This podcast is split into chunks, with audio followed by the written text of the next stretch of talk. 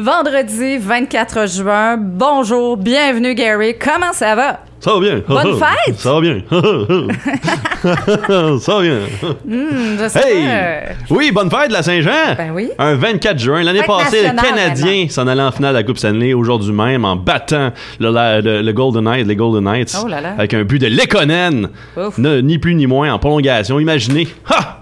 Et cette année, ben c'est ça. C'est le repêchage la semaine prochaine. Dans deux semaines. Dans deux semaines pour le Canadien de Montréal. Fait qu'on leur donnera, on leur souhaite bonne chance. Imagine si le Canadien de Montréal était aujourd'hui 3-1 dans la série et que c'était eux qui jouaient ce match-là, le cinquième match de la série ce soir, et qui avaient la chance de battre le Lightning au cinquième match pour gagner la Coupe Il y Stanley. aurait du monde. Imagine! Imagine la Coupe Stanley un soir de Saint-Jean. Non, ça serait complètement Wow! fou. Surtout qu'on revient si à la normale, là. Ça Ouais. serait extraordinaire. Je sais vraiment pas si c'est arrivé dans les annales du sport comme ça. C'est peut-être arrivé dans d'autres parties génitales, mais dans les annales, je sais pas.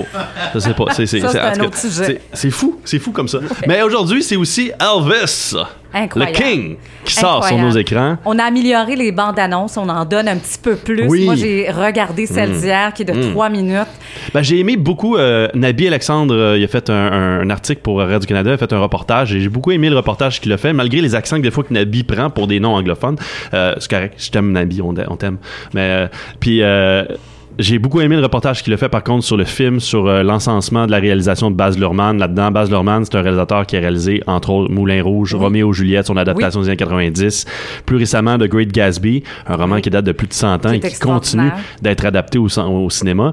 Puis il est très flamboyant, très éclectique dans ses choix, euh, direction photo aussi, Baz Luhrmann. Euh, donc c'est sûr, c'est quelque chose que vous allez pas retrouver une, une ligne très simple dans Elvis. Vous allez retrouver quelque chose de plus, euh, plus éclairé, éclaté, euh, un petit peu à la manière que la vie d'Elvis a été vécue. Parce qu'il faut le mentionner quand même, Elvis il venait d'une région pauvre, Oui. a vécu beaucoup avec les ghettos du temps, euh, se tenait beaucoup avec des congrégations noires, a aidé à mettre beaucoup cette culture-là aussi sur la map, sur la carte, la rendre populaire, la rendre accessible parce que à ce moment-là il y a beaucoup de ségrégation on se rappelle hein, c'était encore le temps euh, où est-ce que les noirs avaient pas beaucoup d'a- d'accès aux services aux États-Unis puis dans le sud des États-Unis beaucoup. Alors Elvis euh, euh, tu sais outre sa musique a quand même détruit des murs, tu sais, puis fait en sorte que ça soit acceptable dans l'univers volonté, blanche. là. Oui, ben autant que tu sais parce qu'il y a du monde qui vont aller dans l'inverse qui vont dire Elvis a beaucoup volé à la culture noire à travers sa musique, son ce que déhanchement. j'entends souvent. hein. Oui. Ouais, on lui Mais d'un donne... autre côté, peut-être qu'en fait, Elvis était le porte-parole, tu sais, était le porte-étendard de cette culture-là pour dire aux gens blancs. Ah, regardez, tu sais, il, a- il a aidé à mettre une lumière sur ces artistes-là, à puis à faire en sorte que d'autres artistes puissent euh, lever par la suite. Quand même, c'est l'artiste solo aussi ayant vendu le plus d'albums solo, après les Beatles, bien Oui. sûr, parce que les Beatles sont quatre. C'est pour ça que c'était facile, ils sont quatre.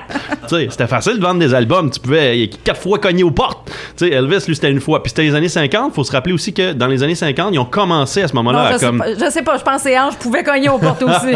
Mais faut se rappeler aussi qu'Elvis, c'est ça, en commençant sa carrière, à ce moment-là, on, on, euh, on gardait pas nécessairement en compte la vente d'albums. C'était pas encore euh, mis de Non. côté. Puis euh, ça commençait à être fait dans les années 50. Ça veut dire que possiblement Elvis a vendu plus que 550 millions, 575 millions d'albums euh, qui sont euh, établis. Alors que Michael Jackson, lui, dans les années 80, et en montant, ben, il est rendu à presque 550 millions d'albums en carrière. Donc lui pourrait éventuellement dépasser Elvis, c'est sûr, certain, en termes de vente d'albums. Mais il s'en vend encore aujourd'hui. Sauf que, faut se rappeler qu'Elvis est décédé en 71, si je ne m'abuse. Et euh, en ce fait, ben, la dernière personne qui, qui était comme vivante ou née en 71 à la mort d'Elvis, ben, a plus de 50 ans aujourd'hui. fait que, 77. Tu sais, en 77, 77, bon, excuse-moi. En 77, je savais qu'il y avait comme une barre, là. tu sais, le gars qui essaie de se reprendre. Mais, euh, J'avais un doute, moi aussi. donc, ayant ça en tête, ça fait presque 50 ans que la dernière personne qui a vu, ou qui, qui est née quand Elvis est mort, euh, connaissait un petit peu la carrière et a, a comme vécu un petit peu la, la musique d'Elvis. Ça veut dire que le- la crowd à laquelle le film se, se, se met en valeur, c'est avec une crowd vieillissante, une crowd qui va moins au cinéma. Donc, c'est ce qu'on va voir un petit peu en fin de semaine si le film va attirer autant les foules que ça devrait. Euh, Petit par- budget quand même de 85 millions. Ben, petit budget, écoute. Ben, tu le veux-tu, cet argent-là, toi? Ben, c'est pas... C'est vrai que c'est, c'est- Mais Baz Luhrmann n'est pas connu pour faire des, des- des immenses productions. La plus grosse production, je pense qu'il l'a fait, c'est Australia, Ouais. avec Hugh Jackman et Nicole Kidman, mais ça avait flambé, malheureusement. Mais avec Elvis, là, je pense que ça pourrait fonctionner. au- On s'attend à, à plus de 30 millions de dollars au box-office. D'autres sont plus réservés un petit peu, ils se disent dans les 20 millions, parce que plusieurs personnes disent que Top Gun Maverick, avec la, la, la- la présence actuelle dans les salles et son- sa popularité, devrait diminuer très peu, ce qui fait en sorte que son quatrième week-end à Top Gun pourrait être au-dessus des 30 millions lui aussi. Alors pourrait prendre la première place, revenir en première position. Jurassic World Dominion, lui, descendrait aussi. Alors qu'il fonctionne quand même assez bien, devrait finir dans les 300 quelques millions de dollars au box-office et 1 milliard à travers le monde. Donc bravo pour Jurassic World 3. Donc c'est la nouveauté au cinéma euh, No Shore cette fin de semaine, Elvis, avec Lightyear et Jurassic World Dominion toujours présentés. Moi, euh, Et je- prenez-vous un gros popcorn, 2h40 quand c'est même. ça. C'est la, di- la durée aussi du film qui va Ouais. faire en sorte que les gens sont peut-être pas aussi déterminés à aller voir en salle. Ah non, moi, ça- ça- Ben, pour nous, peut-être. Comme moi, moi, j'ai goût de le voir parce que mon père me. c'est ça. Ça, Ben, c'est j'ai le- grandi avec ça. Ben, c'est ça. Nous autres, on a grandi avec ça par nos parents, Oui. par la musique, tout ça, mais. Est-ce que ça va être suffisant? Je pense que c'est ce- cet aspect-là qui est pas pris en compte encore parce qu'on on connaît pas cette tangente-là, on connaît pas cette statistique-là, on peut pas la développer, on peut pas dire ah voici les enfants qui ont vécu avec ça. Ouais, non, vrai. ça existe pas. tu sais. Ouais. Fait que c'est comme c'est cette tangente-là qui va déterminer si le film va être populaire au box-office ou non. Le, le- Austin Butler joue un rôle magnifique. Euh, il y a eu un encensement à Cannes lorsque ça, ça a été présenté au Festival de Cannes. Elvis, il y a eu 12 minutes d'ovation. Par la suite, les critiques ont été plus mitigées. D'autres ont aimé, d'autres ont vraiment pas aimé par la flamboyance justement, par l'utilisation des effets pyrotechniques, ainsi de suite à travers le film. Mais je pense que c'est vraiment pour démontrer la carrière, la vie d'Elvis qui était vécue oui. à 1000 à l'heure, tu sais. Et à cause du colonel aussi qui est joué par Tom Hanks, on n'oublie pas oui. non plus. Oui. Alors que le colonel était une personne machiavélique autant que bonne pour la vie d'Elvis. Oui, elle a fait d'Elvis une star, la star qu'on connaît aujourd'hui, mais le colonel a fait aussi d'Elvis un, Personne un être torturée. ben, torturé et enfermé Ouais. dans sa cage américaine. Tout à fait. Il, il a pas eu le droit d'aller ailleurs. hein. Il a fait un, un- un spectacle euh, satellite, Elvis, on se rappellera, ça a été le premier gros spectacle satellite en direct d'Hawaï. Mais à part ça, je dire, Elvis est allé à Toronto. Puis, that's it, là. Il est pas, il est pas sorti des États-Unis, là, à part pour aller en guerre. Ben, aller en guerre. Encore là, c'était un ça. modèle de Ouais. propagande, Elvis, parce que Elvis avait été utilisé pour dire aux jeunes Américains va aller à la guerre. Regardez Elvis, lui, il va à la guerre. Mais Elvis allait à la guerre puis jouait de la guitare. Là. Il avait pas le droit de faire bien des affaires, Elvis, quand il était en guerre. là. Je veux dire, fait qu'il y avait comme une espèce de chouchoutage autour, autour d'Elvis, ce que je trouve dommage. Et de- Elvis est devenu une star de cinéma aussi avec plus d'une Oui. vingtaine de films. Moi, j'ai tout vu. J'adore King Creole, j'adore Jailhouse Rock. aussi. J'ai beaucoup aimé oh, G.I. Euh, Elvis, whatever. En tout cas, toutes tous les films d'Elvis, moi, en cassette. Mon père, ils avaient tout en, ils avaient tout en cassette, puis euh, j'écoutais ça Moi, tout le c'était les après-midi quand je revenais de l'école. Ça jouait à TV. Ça jouait à la télé. Ça jouait à TV. Surtout Ça- l'été. Ouf. Surtout l'été. Oui, surtout. Ben, tu disais de quoi, la job, là? Puis ça retourne bien quand, couple de mois passés, quand je t'ai posé une question, t'as dit, tu demandes si le monde va aller à cause de, de mon temps d'or que ça, Ouais. que ça va être. Ben, ça, ça retourne à quoi je disais. Comme, Paul, tu penses que ça peut, faire des heures temps, des concerts de musique ou des, des événements de sport? Ben, les films, ils prennent pas le temps de s'asseoir pour ces heures-là. Euh, Parce qu'un film, probablement, ça va être disponible plus tard. Un concert, c'est une soirée, c'est fini. T'en as plus. Fait que tu vas payer, mettons, pour aller voir le 3 heures. Tu vas être l'un des seuls qui va avoir assisté à ce concert-là, qui va avoir vécu cette soirée-là. Alors que Elvis, ben, il va être disponible sur les, les médias éventuellement. Euh, les gens vont pouvoir le revoir à la maison tranquille, vont pouvoir l'écouter en deux parties. espérer l'avoir sur différentes Euh, plateformes, j'imagine? Plus tard, 45 jours, tard. La, la nouvelle fenêtre est maintenant 45 jours là, pour voir euh, sur On Demand et, compa- et compagnie. Donc, Ouais. on verra si ça sera ça pour. Elvis. Mais ça, dépend- ça dépendra du bouche-à-oreille. C'est ça l'affaire. Avec des films longs comme ça, des films comme ça, c'est souvent le bouche-à-oreille qui va déterminer si le film va avoir une longévité. J'ai au hâte de cinéma. Voir si on va aborder sa relation avec Priscilla aussi. Je crois qu'on va en parler un peu, on en traite un petit peu, mais pas beaucoup, j'imagine. Ouais. Parce que de la façon qu'Elisa Mary Presley a parlé, elle a dit que c'était la meilleure interprétation de son père. Ils l'ont ever, de là, tous les jours, de, de oui. tous les temps. Puis euh, elle mentionnait pas beaucoup sa mère, tout ça. Fait que j'ai l'impression que c'est peut-être une partie de sa vie qu'on a laissé de côté un petit peu. On est allé plus dans son, dans son vécu personnel à lui, sa relation avec les drogues, sa relation avec euh, la malbouffe, Oui. euh, avec le rock, Oui. et euh, sa, sa jeunesse aussi avec les, les, les, les, les, euh, les congrégations euh, euh, noires, mais surtout les gospels et ainsi de suite, là, où est-ce qu'elle allait de- voir des preachers. là. Elvis se cachait en Oui. douce pour aller voir des preachers, puis tout ça, puis vivait des moments d'extase et était très religieux aussi, Elvis. Fait Mm. que c'est beaucoup de, beaucoup de ces éléments-là qu'on va retrouver un petit peu dans, dans le film de Baz Luhrmann. Rapidement, Sur Paramount Plus, Beavis and Butthead sont de retour. On passe d'une d'un coq à hein? Vraiment, là, tu viens de Ben, me perdre. Écoute, c'était euh, c'était euh, pas super. c'est Beavis and Butthead Do the Universe. Je l'ai écouté hier soir. Euh, un petit peu déçu, je dirais. Encore une fois, Beavis and Butthead n'a pas changé en 20 ans ou plus. Ah, ben, tu ils veulent voulu. toujours faire l'amour et c'est ça l'affaire. C'est encore un film dans lequel où que ils prennent, ils entendent des sous-entendus, puis ils pensent que c'est des, des sous-entendus qui veulent dire comme ah, elle me veut, elle me veut. fait que là, ils veulent aller La grande faire l'amour, hein. ainsi de suite. Ouais. Mais à travers ça, il y a quand même des sous-textes, il y a du travail euh, au niveau de la société d'aujourd'hui, la politique d'aujourd'hui aussi à travers ça, l'utilisation des médias sociaux d'aujourd'hui, parce que c'est Beavis and Butthead qui se retrouvent dans leurs années à eux, les années 90, sont pris pour être astronautes et rendus dans l'espace, se retrouvent dans un trou noir malgré eux à cause d'une situation quelconque. Et dans le trou noir, ils se ramassent en 2022, et là, ils ont 20 ans à, ra- à rattraper, comme ils comprennent pas ce qui se passe, et ainsi de suite, mais les autres veulent juste fourrer. Fait que- ils continuent à faire ce qu'ils font en pensant que ça va arriver. Puis euh, ils, ils rencontrent plusieurs Butthead de plusieurs multivers. Ça devient la norme Ah, dans plusieurs films où est-ce que les multivers se rencontrent. Et euh, ils se font tous dire non, vous fourrez pas. Dans aucun, aucun univers, ça fonctionne pas. You're not gonna do it. C'est quand même très drôle, mais c'est sur Paramount Plus de ce côté-là. Netflix saison 3 de Umbrella Academy est sortie, dans l'adaptation encore de la série euh, de bande dessinée. Toutefois, dans cet épisode de saison 3, on a maintenant euh, un nouveau personnage, si on veut, parce que l'actrice, ben, l'acteur qui joue maintenant euh, le rôle euh, d'un des personnages, parce que c'était euh, Feu, son nom m'échappe, excuse-moi, parce que c'est une, c'était une actrice, Ellen Page, mais c'est maintenant Elliot Page. Donc, euh, Oui, Elliot Page oui. maintenant qui joue dans euh, Umbrella Academy. Donc, on a réécrit son personnage qui se passe comme dans une espèce de- d'univers parallèle, là aussi, dans Umbrella Academy saison 3. Et son, son personnage à elle devient un lui, donc devient Elliot Page, et euh, version masculine donc dans Umbrella Academy. C'est la grosse affaire, je pense, qui va attirer un petit peu la saison 3 sur Netflix. Spider-Head est sorti la semaine dernière, et euh, de ce que j'ai entendu, l'as-tu vu? L'as-tu vu? T'as-tu aimé ça? Hmm, oui, mais Oui. c'est C'est assez bizarre, c'est assez bizarre Ouais. et euh, euh, le, le- Miles le- Teller? non, euh, l'acteur principal. Thor? euh, ouais, Thor.